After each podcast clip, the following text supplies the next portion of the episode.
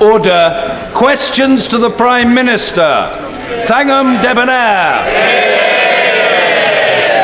Question number one, Mr. Speaker. Mr. Speaker, I'm sure that members across the House will wish to join me in congratulating Sarah Clarke on her appointment as Lady Usher of the Black Rod.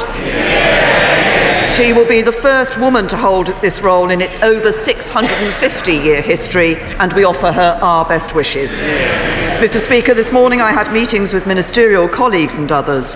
In addition to my duties in this House, I shall have further such meetings later today. Thangam Debbonaire. Thank you, Mr. Speaker. Mr. Speaker, the BBC are currently broadcasting Drugsland, a documentary series shot in my constituency of Bristol West, showing the catastrophic impact of drugs and drug laws, not just on users, but on the police and innocent bystanders. So, will the Prime Minister commit to watching Drugsland and to a royal commission on our drug laws, which are plainly failing? Uh, I'm pleased to say that uh, the Home Office, under my right honourable friend, the Home Secretary, launched the government's drug strategy uh, only a matter of weeks ago. Uh, it is, this is, we recognise the importance of this issue. Drugs significantly affect people's lives, and sadly, we also see people dying as a result of, of drugs, taking drugs, but also the criminal activity that takes place around drugs. We take this very seriously. That's why we've launched our strategy. And Nigel Huddleston. Divorce and family breakdown takes an emotional toll on all those involved, but the family dynamic often overlooked is that between grandparents and their grandchildren. If access to their grandchildren is removed or blocked, uh, some grandparents call this a form of living bereavement. Will the Prime Minister therefore join me, Dame Esther Rantzen, and thousands of grandparents across the country in calling for a change in the law to give grandparents access rights to their grandchildren, as is the case in France? My honourable friend is absolutely right that, of course, grandparents do uh, play an important role in the lives of their grandchildren. We can all, I'm sure, sympathise with those who experience the anguish when they're prevented from seeing their grandchildren uh, if a parental relationship ends. Of course, when making decisions about a child's future, the first consideration must be the child's welfare. But the law already allows family courts to order that a child should spend time with, grand, with their grandparents. And I understand that my honourable friend has recently seen the Minister of State for Justice, and I'm sure that the Ministry of Justice and the Department of Education will consider the points carefully. Jeremy Corbyn. Thank you, Mr. Speaker. I joined the Prime Minister in congratulating the new Usher of the Black Rod, and I'm really pleased it's a woman at last who's got that position. Uh, Mr. Speaker, I hope the whole House, Mr. Speaker, I hope the whole House will join me in sending solidarity following the atrocious suicide bombing which killed 50 people in eastern Nigeria. We should speak with sympathy for those that have, have lost loved ones and the obvious trauma they're all going through. Mr. Speaker, the Irish Prime Minister, who has discussed Brexit with the British government, says sometimes it doesn't seem like they've thought all this through. so, can the Prime Minister reassure him by clearly outlining the government's policy on the Irish border? Well, first, first of all, I'm glad that the Right Honourable Gentleman has welcomed the new Lady Usher of the Black Rod. Uh, I hope it isn't going to take 650 years before the Labour Party has a female leader.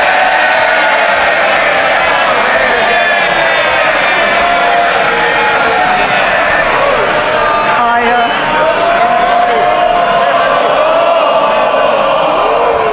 the on the second on the on the second issue on the second issue that he raised, he referred to the issue of the attack that had taken place in eastern Nigeria, and of course, I'm sure the thoughts and condolences of the whole House are with those who have been affected by it. Now, he also asked me to outline our policy in relation to the border between Northern Ireland and the Republic of Ireland. Well, I'm very happy to do so. I have done so on a number of occasions. We are very clear. We are very clear. First of all, that in relation to the movement of people, the common travel area will continue to uh, operate as it has done since 1923. And on trade and movement of goods and services across the border, uh, we will not see uh, a hard border being introduced. We've been very clear we won't put physical infrastructure at the border. Mick Mr. Speaker, yesterday the Foreign Secretary said there can be no border. That would be unthinkable. Well, maybe, but they've had 17 months to come up with an answer to this question, and there still is no answer to the question because they've not engaged with the negotiations properly. There's another uh, person, Mr. Speaker, who doesn't think the negotiations are going too well, and that's the Right Honourable Member for Wokingham, who was a very enthusiastic campaigner for Brexit, but also he's a busy man, finds time also to be the chief global strategist for Charles Stanley Investments. And he recently advised clients to invest elsewhere as the UK is hitting the brakes. Prime Minister take advice from the member for Wokingham and does she agree with him? The, if I can address the first issue that the Right Honourable Gentleman raised, we have been engaging fully in the negotiations uh, in relation to Northern Ireland and other issues with the negotiations, and indeed significant progress has been made. That's why, for example, I've said that's why I've said that we have got agreement on the operation of the common travel area for the future. He says we haven't put any ideas about the border uh, out. Well, I have to say to him, we actually published a paper back in the summer on the possible customs arrangements that could take place. We're, we're very happy, we're very happy to move to further detailed discussions of the customs and trading relationship we will have not just between Northern Ireland and the Republic, but between the United Kingdom and the European Union. Uh, that does mean moving on to phase two. And the question from the Right Honourable Gentleman is if he thinks it's so important, why does his MEPs vote against it? Jeremy, go. Mr. Speaker, the EU's chief negotiator said this week the UK financial sector will lose its current rights in the, uh, to trade with Europe. It seems neither EU negotiators nor the government have any idea where this is going. Last week, the Brexit secretary said he would guarantee free movement for bankers post Brexit. Are there any other groups to whom the Prime Minister believes freedom of movement should apply? Nurses, doctors, teachers, scientists, agricultural workers, care workers? Who? I'm very, I'm very interested that the Right Honourable Gentleman has uh, found that his uh, appearances at Prime Minister's Questions have been going so well, he's had to borrow a question from the leader of the Liberal Democrats, which he asked me. Which he, uh, which he asked me last week. Perhaps, perhaps the leader of the opposition should pay a little more attention to what happens in Prime Minister's questions. We have been absolutely clear that we will be introducing new immigration rules, and as we introduce those immigration rules, we will take account of the needs of the British economy in doing so. That's why my Right Honourable friend, the Home Secretary, has asked the Migration Advisory Committee to advise on, as they always do, on those areas where we need to pay particular attention to migration coming into the United Kingdom. Uh, we want to get on to deal with the question of the future trading relationship that we have with the European Union. But we also, I am also optimistic about the opportunities that will be available to this country and about the deal that we can get from the uh, negotiations we're having. The Right Honourable Gentleman can't even decide whether he wants to be in the customs union, out of it, in the single market, out of it. He needs to get his own act together. April, Mr. Speaker, the Brexit Secretary was confident the European Banking Authority would be staying in London. Now he can't even guarantee banks having a right to trade with Europe. Last week, the government voted down. The government voted down Labour's amendments to protect workers' rights. The Foreign Secretary has described employment regulation as, and I quote, backbreaking, and repeatedly promised to, and I quote again, scrap the social chapter. Why won't she guarantee workers' rights, or does she agree with the Foreign Secretary on these matters? We have guaranteed workers' rights. We've introduced, we have introduced a bill in the House of Commons to guarantee workers' rights, and the Labour Party voted against it. Mr. Speaker, the record is clear. This government voted down our amendment to protect workers' rights. The Environment Secretary, the Environment Secretary said he wanted a green Brexit. Yet again, Conservative MPs voted down Labour's amendments to guarantee environmental protection. On the 5th of December, Mr. Speaker, the European Finance Ministers' Summit takes place to address the issue of tax dodging as exposed by the Paradise Papers. There are three proposals on the table to blacklist tax havens like Bermuda, new transparency rules for tax intermediaries, and mandatory country by country reporting for profit. Will the Prime Minister back these proposals, or is she still threatening to turn Britain into a tax haven? I'll take no lectures from the Labour Party on dealing dealing with tax avoidance and tax evasion. 160 billion pounds more taken as a result of action taken by Conservatives in government. 75 new measures to deal with tax avoidance and tax evasion. And I'm pleased to say, I'm pleased to say that recently HMRC won an important case on tax avoidance in the Supreme Court, which means a further 1 billion pounds coming to the United Kingdom. He may talk about tax avoidance and tax evasion. It's this government that takes action and makes sure we collect it. Jeremy Corbyn! Mr. Speaker, her predecessor blocked EU wide proposals for a public register of trusts. And again, the Conservative MPs have voted down Labour's amendments to deal with tax avoidance. Mr. Speaker, when it comes to Brexit, this government is a shambles. Seven.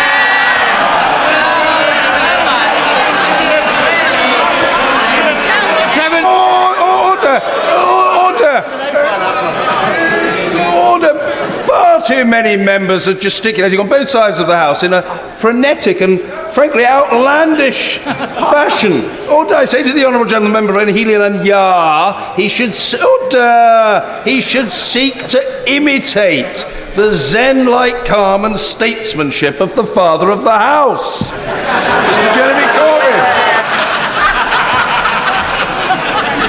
I have, I have much in, I have much in common with Zen, Mr. Speaker.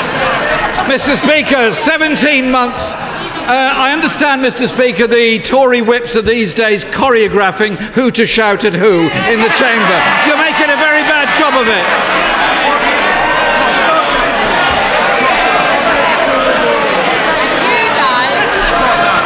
Mr. Speaker, 17 months after the referendum, they say there can be no hard border, but haven't worked out how. They say they'll protect workers' rights, then vote against it. They say they'll protect environmental rights, then vote against it. They promise action on tax avoidance, but vote against it time and time again. And, Mr. Speaker, once again the Foreign Secretary offers his, his opinions, as does the Environment Secretary, saying there is insufficient energy going into these Brexit negotiations. You said it. You said it. Their words, Mr. Speaker, not mine. Isn't the truth? This government has no energy, no agreed plan, and no strategy to deliver a good Brexit for Britain. Say to the right honourable gentleman, he talks about voting against tax avoidance measures. It was the Labour Party that refused to allow tax avoidance measures to go through in a bill before we call the general election. So he should look at his own record, and he talks he talks about people taking different opinions. I might remind him that on Monday in the bill, uh, perhaps the Shadow Chancellor would like to listen to this.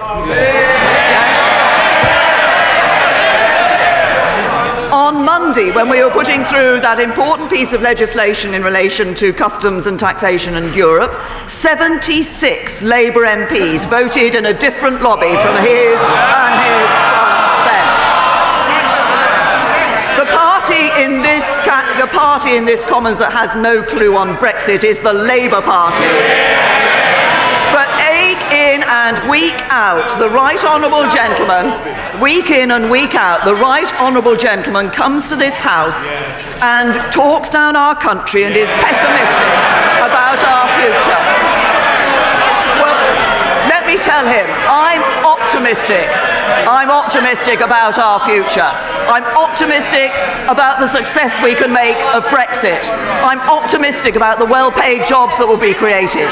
I'm optimistic about the homes we will build. That's Conservatives building a Britain fit for the future. All, all he offers is a blast from the past. Thank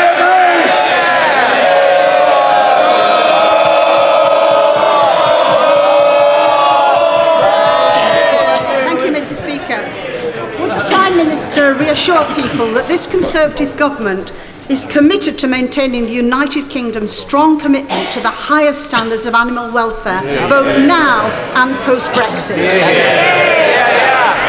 I'm very happy to give my honourable friend that commitment. We already, as she and others will know, have some of the highest animal welfare standards in the world.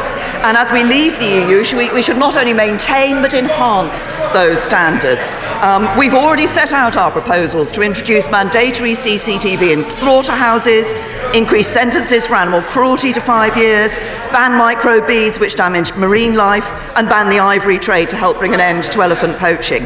And we also recognise and respect that animals are sentient beings and should be treated accordingly. The Animal Wealth the Animal Welfare Act 2006 provides protection for all animals capable of experiencing pain or suffering which are under the control of man.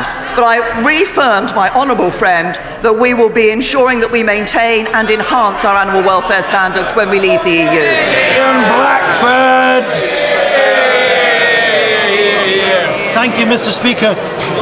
Can the Prime Minister tell the House how many jobs have been lost this week with the departure of the European Medicines Authority and the European Banking Authority from London? say to the honourable gentleman that, of course, we are seeing those particular two agencies leave the United Kingdom and go elsewhere in the European Union. But when he talks about the number of jobs being created, we have seen under this government three million jobs being created.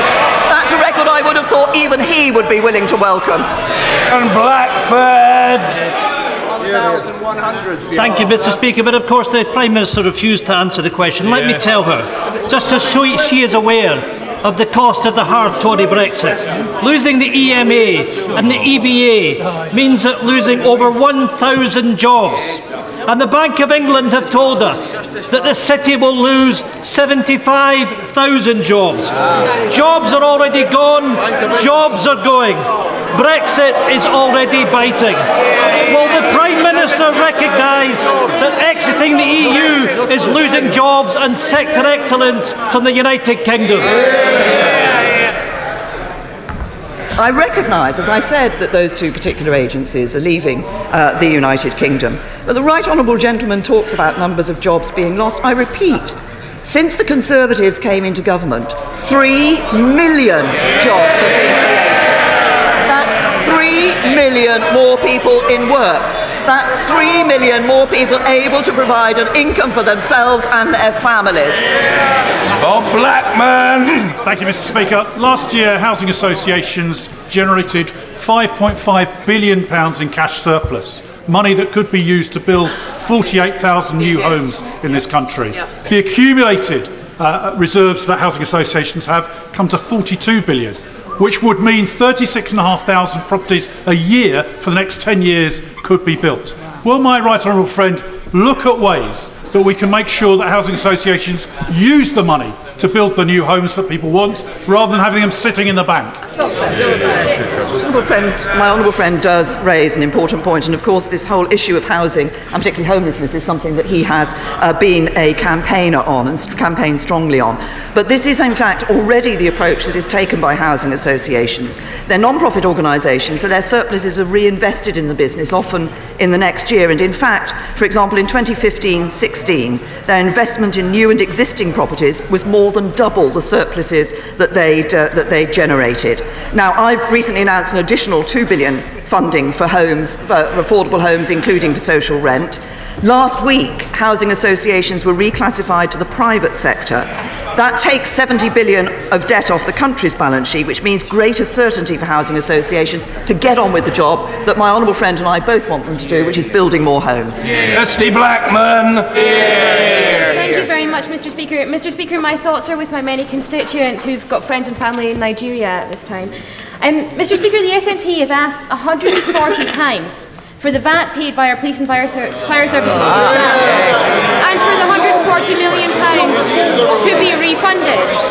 Mr. Speaker, the Chancellor said only last month that legally we would not be able to recover VAT, and that the UK government is now constrained by the VAT rules that are in place. Was he misleading us? Yes.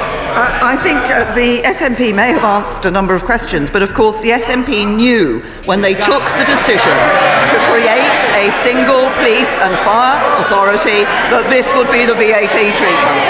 Peter Hurst. Thank you, Mr. Speaker. Given the revised housing proposals that will force unprecedented numbers to the equivalent of a new town in what is left of Medway's Green Belt, will the Prime Minister give me and my constituents the assurances and the necessary large-scale investment which will, uh, which will need to be made to boost public service infrastructure, which will have to cope with up to 100,000 more people? This is, this is, of course, an important point for uh, people not just in my honourable friend's constituency, uh, but elsewhere. We do want to see more homes being built because I want young people to have the prospect that they are going to have the future that their parents and grandparents uh, were able to have to own, owning their own homes. So we are going to go further in building more homes, but she's absolutely right that, of course, as we do that, we need to make sure the infrastructure is in place. We are putting in billions from central government for economic infrastructure every year up to 2021. That includes issues like transport projects, fibre broadband connections, but we recognise the importance of making sure the homes are supported by the right infrastructure. Joan Ryan. Thank you, Mr. Speaker. I am proud that the last Labour government lifted more than one million children out of poverty. Government seems committed to doing the very opposite. With the Institute of Fiscal Studies, with the Institute of Fiscal Studies predicting that an additional 1.2 million children will be pushed into poverty by 2021, and that's on top of the 4 million in 2015-16. Is the Prime Minister proud of her government's record of failure on this? And does she think this worrying forecast is acceptable? I say, have to say to the Honourable Lady that far from the way in which she has portrayed the situation, we have seen since 2010 600,000 fewer people in absolute poverty. That's a record low. 300,000 fewer working age adults in absolute poverty. And 200,000 children, uh, fewer children in absolute poverty. 200,000 fewer children in absolute poverty. What we've also seen, what we've also seen is families getting into work, nearly uh, uh, 1 million fewer workless households as a result of the actions of this Conservative government. Kirstene Hair.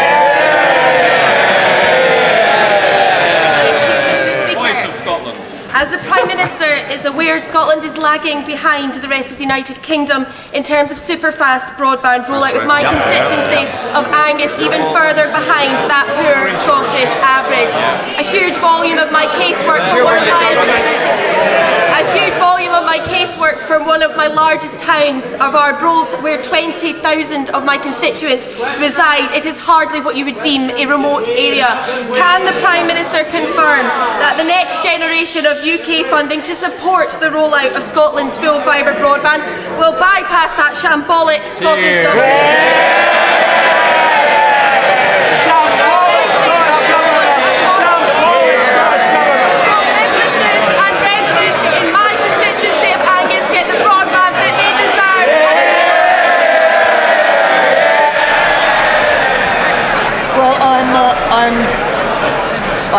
Happy to confirm that to my honourable friend. She, she will know that we are making progress in Scotland in this, but we do need to go further.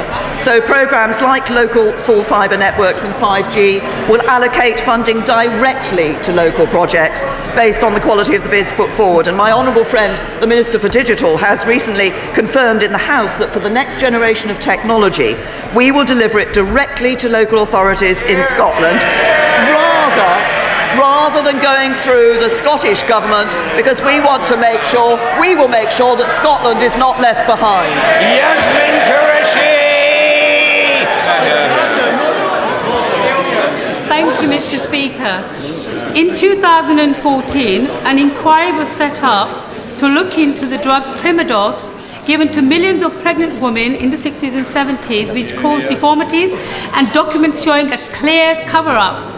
Last week, a report was published which was condemned by MPs across the House as being whitewashed and misleading. Will the Prime Minister meet the victims and order a public inquiry so justice can finally be done for these people? You know, this is an issue that a number of members have been concerned about, and I recognise that the result of that review was not what some members and ham- families were hoping for. It was a comprehensive, independent scientific review of the available evidence by experts. All the meetings of the expert working group were attended by Nick Dobrick as an invited independent expert from the Thalidomide Trust and at the request of the patient group, ACDHPT. And uh, the overall conclusion, I'm informed, is that the scientific evidence does not support a causal association, but that doesn't detract from the very real suffering that has been experienced by the families. And I recognise that these conclusions are hard to accept, but the Department of Health is focused on implementing the review's recommendations, which will strengthen detection and better communicate the risk of medicines during pregnancy. Stephen Hammond. Mr. Speaker.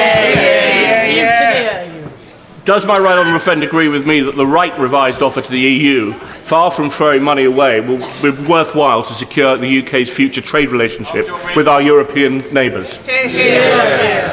As uh, I say to my honourable friend, he does raise an important issue. I set out in my speech in Florence that the UK will honour the commitments that we've made during our period of membership. We don't want our European partners to fear that they will have to receive less or pay in more during the current budget plan as a result of our leaving the European Union. But we can only resolve the financial implications of the UK's withdrawal uh, finally as part of the settlement of all the issues that I spoke about in Florence.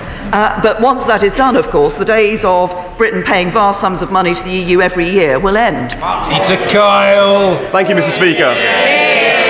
Every Prime Minister since 1946 has successfully appointed a British judge to the International Court of Justice.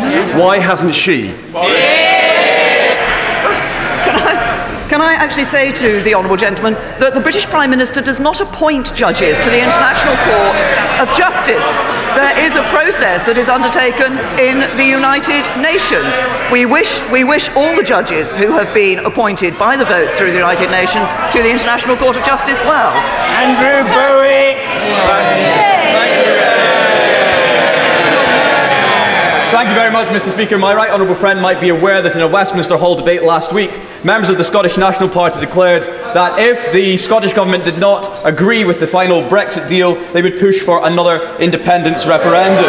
This, this, this obsession with breaking up our United Kingdom is damaging the Scottish economy and causing uncertainty. So will she join me today in calling for the SNP to drop, once and for all, their obsession with a second independence referendum?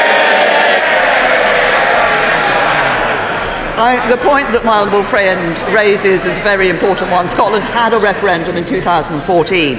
That referendum was legal and fair, and the result was decisive. The people of Scotland voted clearly to remain part of the United Kingdom. And, uh, and I think at the election they sent a second message that they didn't want a second referendum on this issue.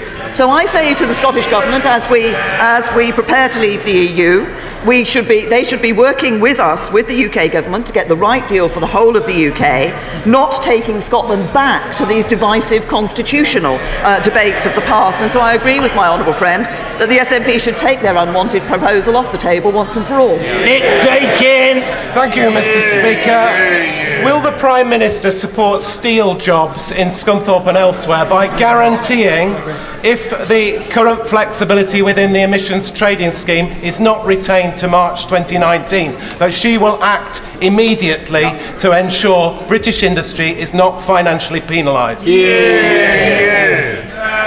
The Honourable Gentleman raises an important point about steel, and of course, this government has done a considerable amount over the last few years to support the steel industry here in the United Kingdom. I was very pleased to uh, be able to, earlier in the year, to make a visit and meet with steel workers and talk about the prospects for steel here in the United Kingdom. And we will, of course, look carefully to ensure uh, that the arrangements that are in place are those that are right for in the national interest, and we have supported steel in the past. Sir Crispin Blunt. Thank you, Mr. Can I take my right honourable friend back to the uh, first question asked by the honourable lady for Bristol West?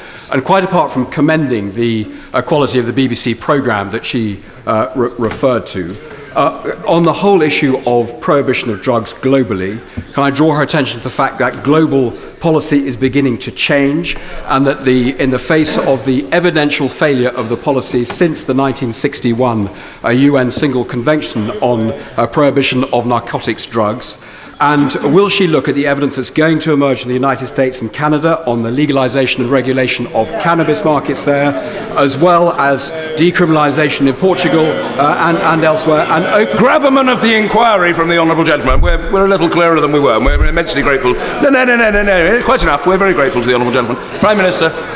Yes, well, I can say to my honourable friend that, of course, when I was Home Secretary, the piece of work was undertaken by the Home Office, which did look at the experience in a number of countries and the different ways in which they approach this different this issue of drugs.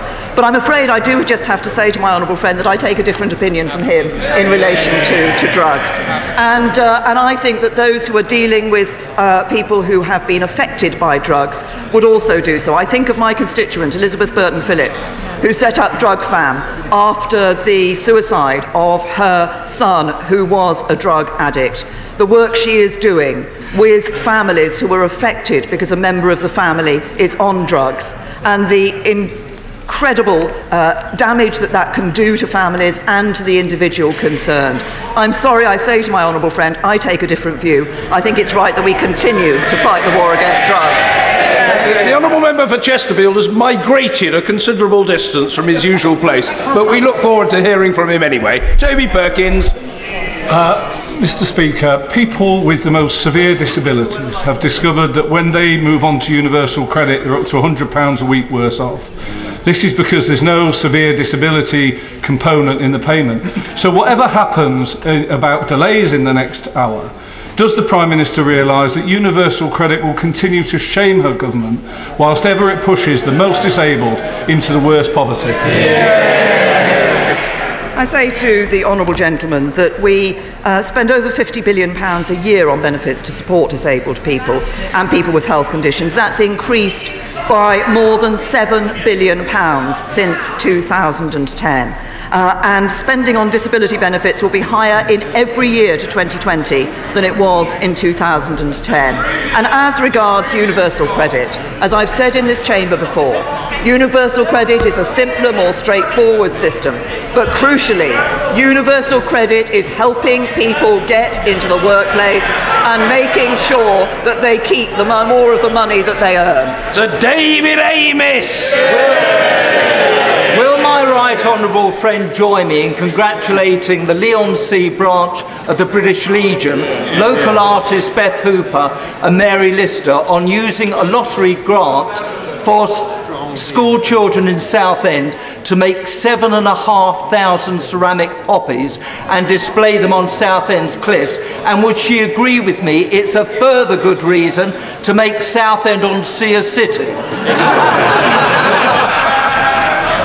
Well, I'm very happy to join my honourable friend in congratulating the Leigh-on-Sea branch of the Royal British Legion in the work that they have done in ensuring that young people actually recognise the importance of remembrance and the sacrifices, recognising the sacrifices that have been made by previous generations for our safety and security.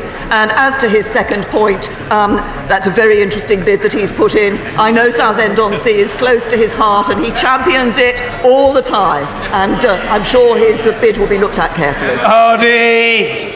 Thank you. Um, Prime Minister, my constituent Hayley Crawley is having palliative care for bowel cancer and she needs a specialist cancer drug that's available for other cancers. She waited months to hear that her case for funding was rejected by NHS England and we are now waiting again to hear a reply for her appeal. Please will, you write, uh, please will the Prime Minister write to NHS England and ensure that Hayley's case is treated as a priority? Yeah. Well, obviously, uh, I'm aware this will be causing um, distress to Hayley while she is waiting for this, uh, this uh, appeal decision to come through, and I'm sure the Secretary of State for Health will look closely at the case that the Honourable Lady has raised. We have, of course, we were, of course, able to bring in the Cancer Drugs Fund, which has enabled some uh, can- uh, patients to get access to drugs that otherwise would not be available, but I recognise the concern and distress that her constituent will be suffering from while she awaits for this decision. Shailesh Vara. The Prime Minister will be aware that under President Mugabe, British citizens living in Zimbabwe, especially landowners, suffered considerably.